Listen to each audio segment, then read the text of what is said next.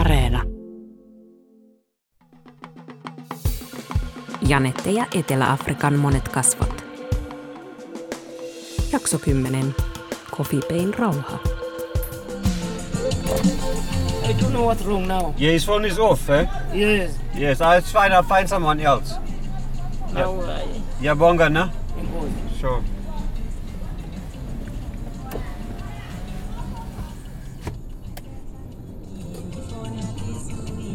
Ajelen paikallisen oppaan kanssa vuokra-autolla Durbanista kohti Eastern Capein provinssia. Asutus alkaa harventua ja vihreän eri sävyt alkavat hallita näkökenttää.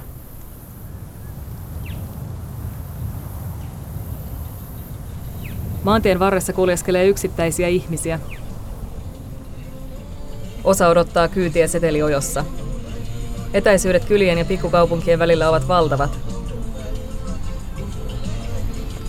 Mekin annoimme kyydin tien varressa odottelevalle iäkkäämmälle henkilölle, joka oli matkalla kaupoilta kotiin kantamuksista päätellen. Hän tuoksui aivan savulta. Opas selittää, että harvaan asutuilla alueilla kotona valmistetaan ruokaa vielä paljon avotulella tai parafiiniliedellä, mikä on haitaksi terveydelle, mutta myös suuri turvallisuusriski.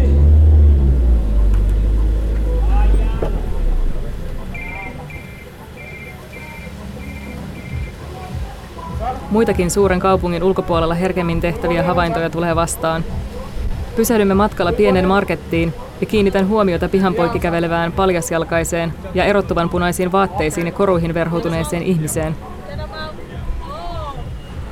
Opas kertoo, että hän on Sangoma, paikallinen shamaani. Seuraan katseellani puna-asuista Sangomaa ja mietin, ketä hänen luonaan käy. Opas selittää, että ihmiset saattavat mennä kysymään Sangomalta neuvoa esimerkiksi rakkauselämään tai sairauksiin liittyvissä asioissa, tai jos halutaan kurkata menneeseen tai tulevaan. He ovat tänäkin päivänä monin paikoin arvostettuja parantajia eteläafrikkalaisissa yhteisöissä. So, Janette is the surname? No, Janette is my first name. Jano is the surname. Leino is the surname, yeah. Leino.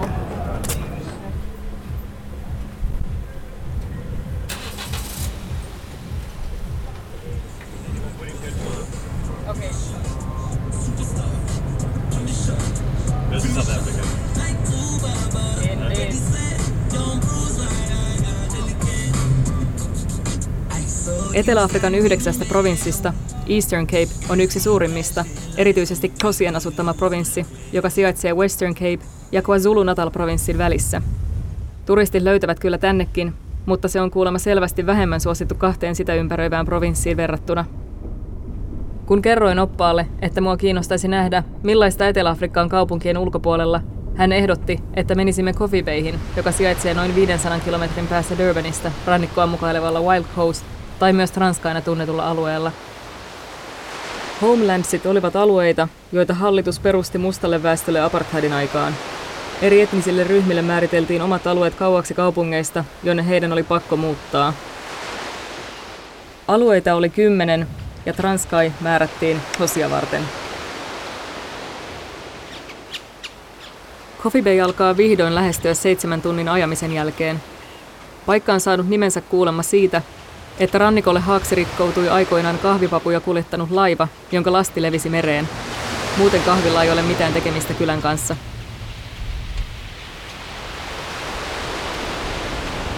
Coffee Bayssä risteilevät hiekkatiet ovat hyvin kuoppaisia. Tuntuu, että vastaan tulee ihmisiä enemmän vuohia, lampaita ja lehmiä. Ajaminen on paikoin haastavaa, mutta näkymä on kerrassaan kaunis. Ymmärrän, miksi täältä päin tulevat ihmiset puhuvat näistä maisemista ylpeään sävyyn. Cape Townissa monet näiltä seudulta kotoisin olevat tai täällä käyneet tapaamani ihmiset olivat yhtä mieltä siitä, että Etelä-Afrikasta ei voi lähteä kotiin ennen kuin on nähnyt näiden maiden kauneuden. Meri paiskoo jylhiä kivisiä jyrkänteitä jossain kauempana. Maasto on hyvin kukkulaista ja vihreää, ja siellä täällä nököttää pastelinsävyisiä pyöränmallisia majoja. Opas kertoo, että hänen ystävänsä Sabelo on jonkun tuttavansa talonvahtina perinteisessä osamajassa, ja voisimme mennä moikkaamaan häntä.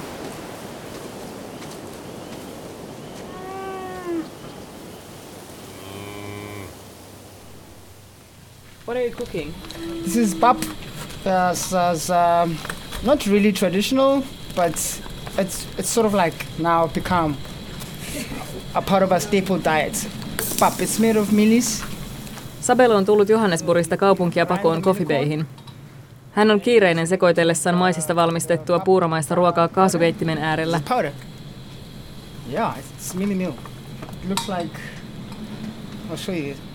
Maja on kodikas ja lämmin. Ulkona riehuva puuskainen tuuli humisee tukevan oloisen mudasta ja ruohosta valmistetun talon rakenteissa. Marraskuun loppu ei ole kuumin ajankohta vierailla Coffee Bayssä. They're really beautiful. This is cozy. This is really cozy. It's as you can see, it's insulated with a thatch roof, which is grass. If it's cold, it's warm inside. If it's hot outside, it's cool inside. You know, as a creative person, you always want to have a strong sense of identity and also diversify my thinking, because I grew up in the city, and you know.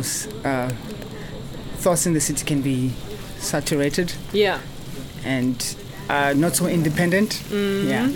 So coming back to the Eastern Cape actually brought me back to the middle. Okay. With the south. Sabelo on monipuolisesti lahjakas taiteilija, joka teki Johannesburgissa muun muassa kenkiä, vaatteita ja laukkuja, mutta koki, että hänen on aika ottaa etäisyyttä kaupungista, ettei kadottaisi yhteyttä itseensä.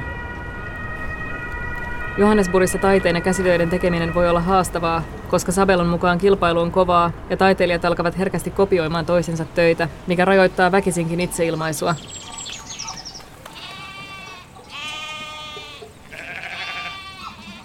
My grandparents have a home here, so coming back and plugging in sort of like expands my own, you know. Where about in Eastern Cape? It's in Qunu, Mthatha, by Mthatha side. It's in Qunu. Another one is in, like I said, it is in Matatiele, but that's even less and less accessible because where we originally came from in Matatiele, you cannot access by car. You can only access by horse or by foot. Okay. It's like it's landlocked. You know, it's such a beautiful place. You really want to spend all your time there, but it's almost impossible. Because as a civilized, or sort of like as a, what can I say? Yeah, sort of like civilized person who grew up in the city. Mm-hmm. It's not so easy to adjust because life there is without electricity. Life there is really, really off the grid. So it's back to candlelight, back to fire on the floor. Even today. Like, even today, it's still not accessible. Sabelon isovanhemmat asuvat Eastern Capein alueella Qunussa, joka on harvaan asuttu kylä yli 300 kilometrin päässä Coffee Baysta ja myös Nelson Mandelan asuinseutua. Coffee Bayn kauniin vihreissä ja kukkulaisissa kylämaisemissa sielu lepää, mutta elämän yksinkertaisuudesta huolimatta ihmisillä on paljon haasteita täällä. Alueella ei ole ollut esimerkiksi sähköä kovin pitkään suuremman väestön käytössä, lukuun ottamatta jotakin yksittäistä hotellia, ja kaikilla ei ole sitä vieläkään täällä. Monilla nuorilla haasteet liittyvät myös koulunkäynnin rahoittamiseen ja ihmisiä on paljon työttöminä.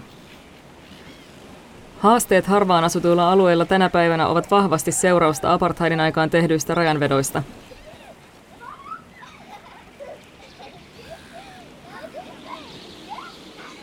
Muutamat alueen kestävää turismia puoltavat hostellit näyttävät tekevän yhteistyötä paikallisen yhteisön ihmisten kanssa, joten joitakin alueen asukkaita turistibisnes varmasti hyödyttää.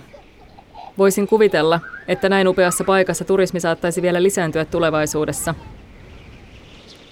Olen kuitenkin tietoinen, että varjopuolena usein on, että etenkin harvaan asutuilla alueilla yhteisö joutuu mukautumaan lisääntyneen turismin tuomiin muutoksiin. Vaikka länsimaiden vaikutus on ollut täällä läsnä jo paljon ennen turismia, mietin, vaativatko esimerkiksi jotkin yhteisön tavat Sabelon mielestä erityistä suojelua. This home was hosting what is it called? A feast. They brew African beer and invite the masses to come and enjoy and celebrate together with the community, right? It was meant to celebrate a vision that was had by one of the matriarchal sisters of this home. Mm-hmm. So she had a big dream, an ancestral dream, which she expressed to her elders so they can enjoy, so they can share in her experience of her ancestral dreams. Mm-hmm. You know what I'm saying? So it was, it's really good. Sense of community here is really big. And the more and more exposed to the Western ways, the less and less sense of community we can have.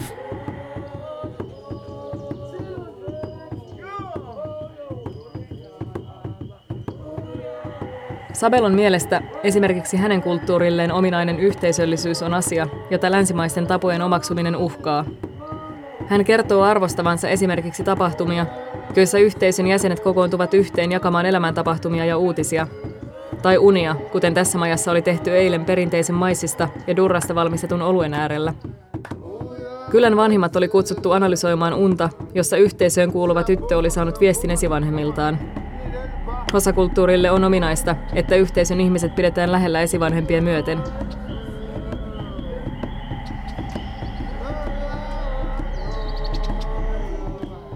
Ubuntu on sana, joka kiteyttää hyvin hosakulttuurille ominaisia tapoja toimia. Sana merkitsee yhteenkuuluvuutta ja kätkee taaksensa viestin.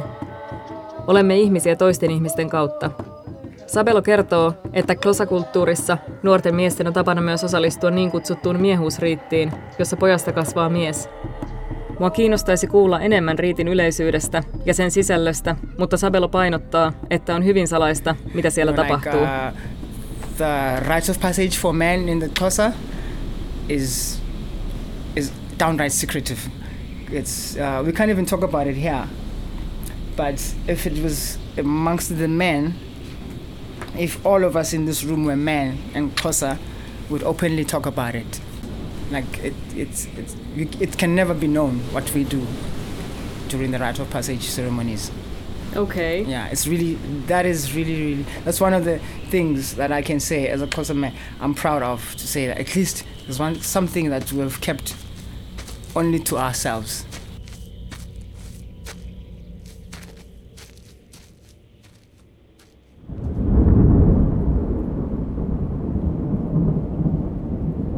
Mulla on omat tiedonrippeeni seremonian sisällöstä, mutta päätän kunnioittaa salaisuutta, enkä lähde kyselemään siitä enempää, vaikka myönnän, että mieli tekisi.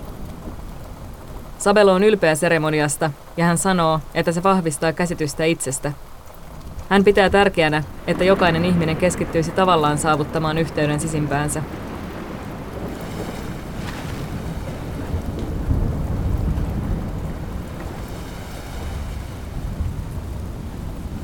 However, Xhosa people like to stand ground and uphold their traditional ways, their customary ways, and uphold the culture. Xhosa people are really one of the few cultures in South Africa that are still standing the ground in terms of expressing the culture. I've seen in many places where Western influences sort of like dissipated the cultural ways, and I sort of like. But we've been resistant, lucky enough. Sabelon mielestä osat ovat onnistuneet pitämään kiinni tähän päivään asti perinteisistä tavoista, jotka pitävät kulttuuria pystyssä. Siitäkin huolimatta, että lähetyssaarnaajien ja kolonialistien mukanansa tuoma kristinusko ja muut länsimaiset vaikutteet, kuten valkoiset häät, ovat raivanneet tietänsä kulttuurin sekaan. Mitä häihin tulee, jotkut pitävät tänä päivänä sekä perinteisen lobola-häät, jossa morsiammen hinta neuvotellaan karjan muodossa, että valkoiset häät, jotka maksavat itsessään paljon rahaa. Sabelo tuo esille, että eri osaklaanit suhtautuvat eri tavoin länsimaisten tapojen omaksumiseen ja toiset ovat avoimempia niille kuin toiset. Mua kiinnostaisi kuulla, millaista Coffee Bayn kaltaisessa ympäristössä on ollut kasvaa ja millaisena elämä näyttäytyy täällä asuville ihmisille. Mitä asioita täällä asuvat ihmiset arvostavat asuinympäristössään? Sabelo tuntee alueelta Thandisa-nimisen parikymppisen nuoren, kehen hän on tutustunut ystävänsä kautta. Menemme tapaamaan häntä. Kamalam litetkuthi. It means Thandisa, it means yonke into eyenzekayo. Kuyafuneka abantu bekhona. For bandi ibon bangaba yathanda nanga abanye abantu into enzeka yapha ekhaya. Yeah. So what his name means, he says, is his name means that for everything that happens in his home, he needs to be available to make sure that everyone, the society or the community, is happy. They like. Thandisa on asunut koko ikänsä Coffee Bayssä. En valitettavasti ymmärrä Xhosan kieltä, joten Sabelo tulee tulkkaamaan. I love my life here. Yeah, cause yabo mangabe ndiyambile ndiye kwezinye indawo akufana lapha. If I go to other places, it's not the same. Okay. Yeah. And what are the other places? Like Joburg. Yeah. Oh, like cities. Yeah, like cities. Or like Mthatha, because Joburg is too far. Like Mthatha. Apa into oqali one. Apa mangabe nilambile kungekho ukutya ekhaya. Ndihamba ndiyocela kumakhelwane.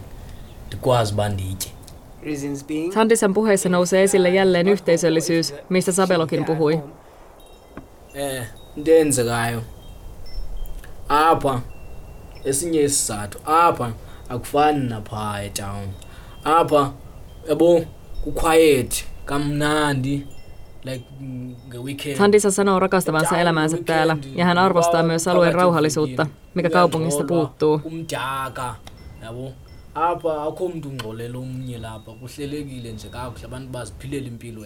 Suurta osaa pastelin värisistä taloista ei pidetä edes lukittuina. Hän ei mielellään muuttaisi kaupunkiin asumaan. Tällä hetkellä Thandisa etsii töitä, sillä koulunkäynti keskeytyi hänen kohdallaan viime vuonna. Sitä tapahtuu täällä paljon.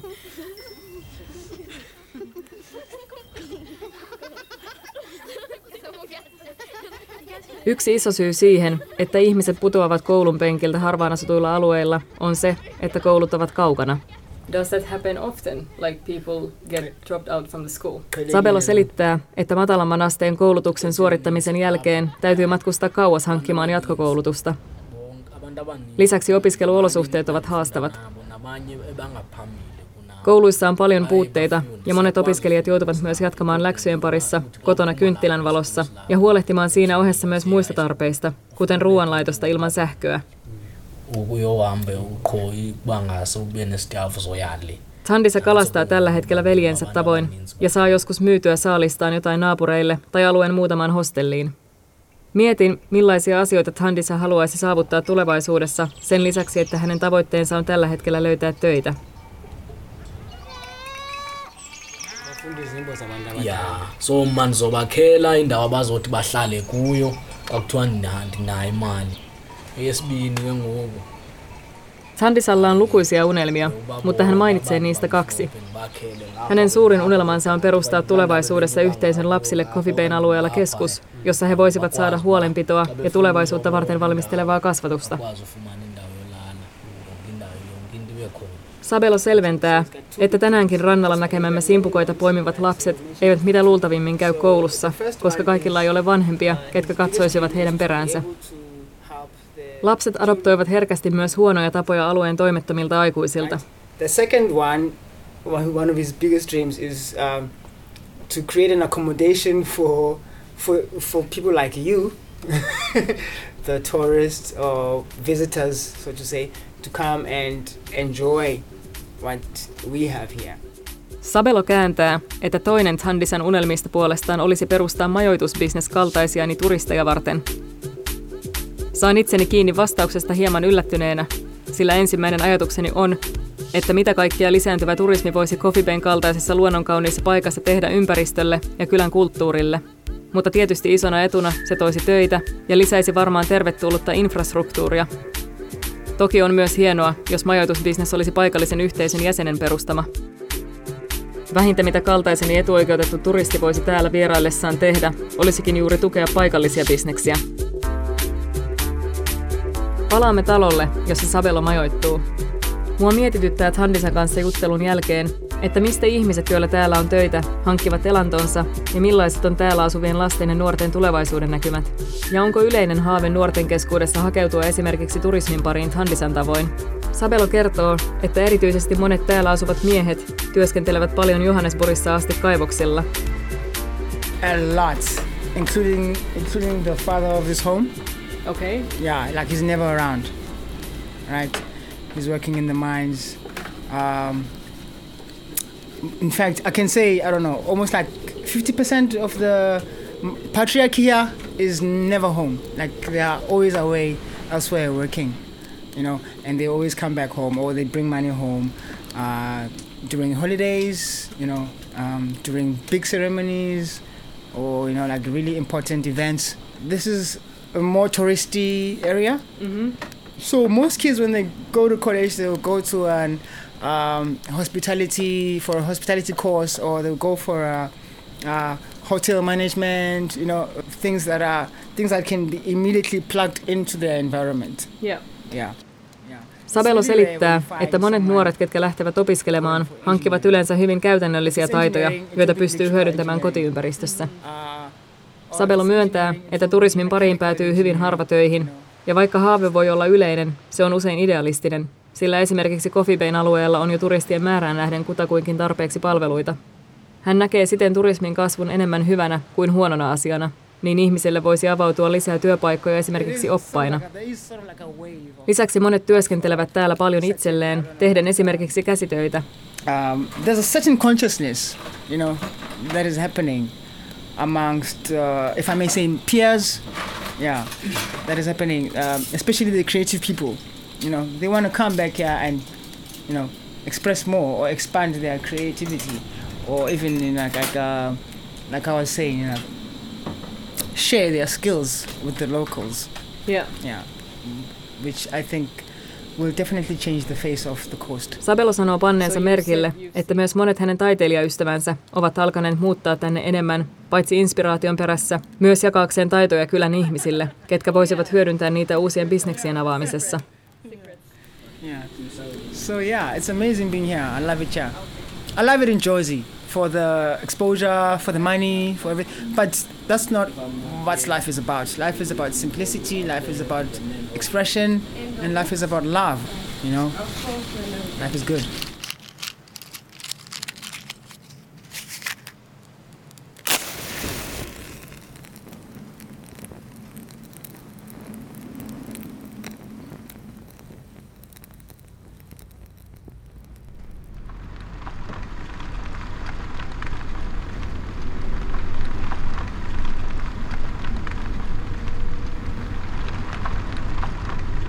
Opas ja minä lähdemme taittamaan matkaa takaisin kohti Cape Townia. Kuoppaisella hiekkatiellä tulee vastaan eläimiä ja univormuihin pukeutuneita koululaisryhmiä, jotka vilkuttelevat ja naureskelevat toisiinsa nojaillen, kun ajamme ohi.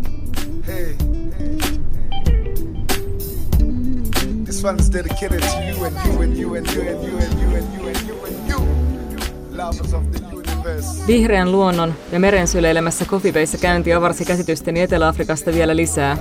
Kaupungissa ihmiset huristelevat eloisassa ympäristössä Uberillä trendikkäästä baarista toiseen, mutta tänne tulla muistuttaa, miten paljon erilaista elämää tähän maahan mahtuu. Ennen kotiinpaluuta aion palata observatoriin, josta matka täällä kohdallani alkoi. Suunnittelen vielä tutustuvani johonkin Cape Townin townshipeista, joissa niin moni täältä Eastern Capein puoleltakin muuttaneista ihmisistä tällä hetkellä asuu. Lähempänä kaupungin tarjoamia mahdollisuuksia.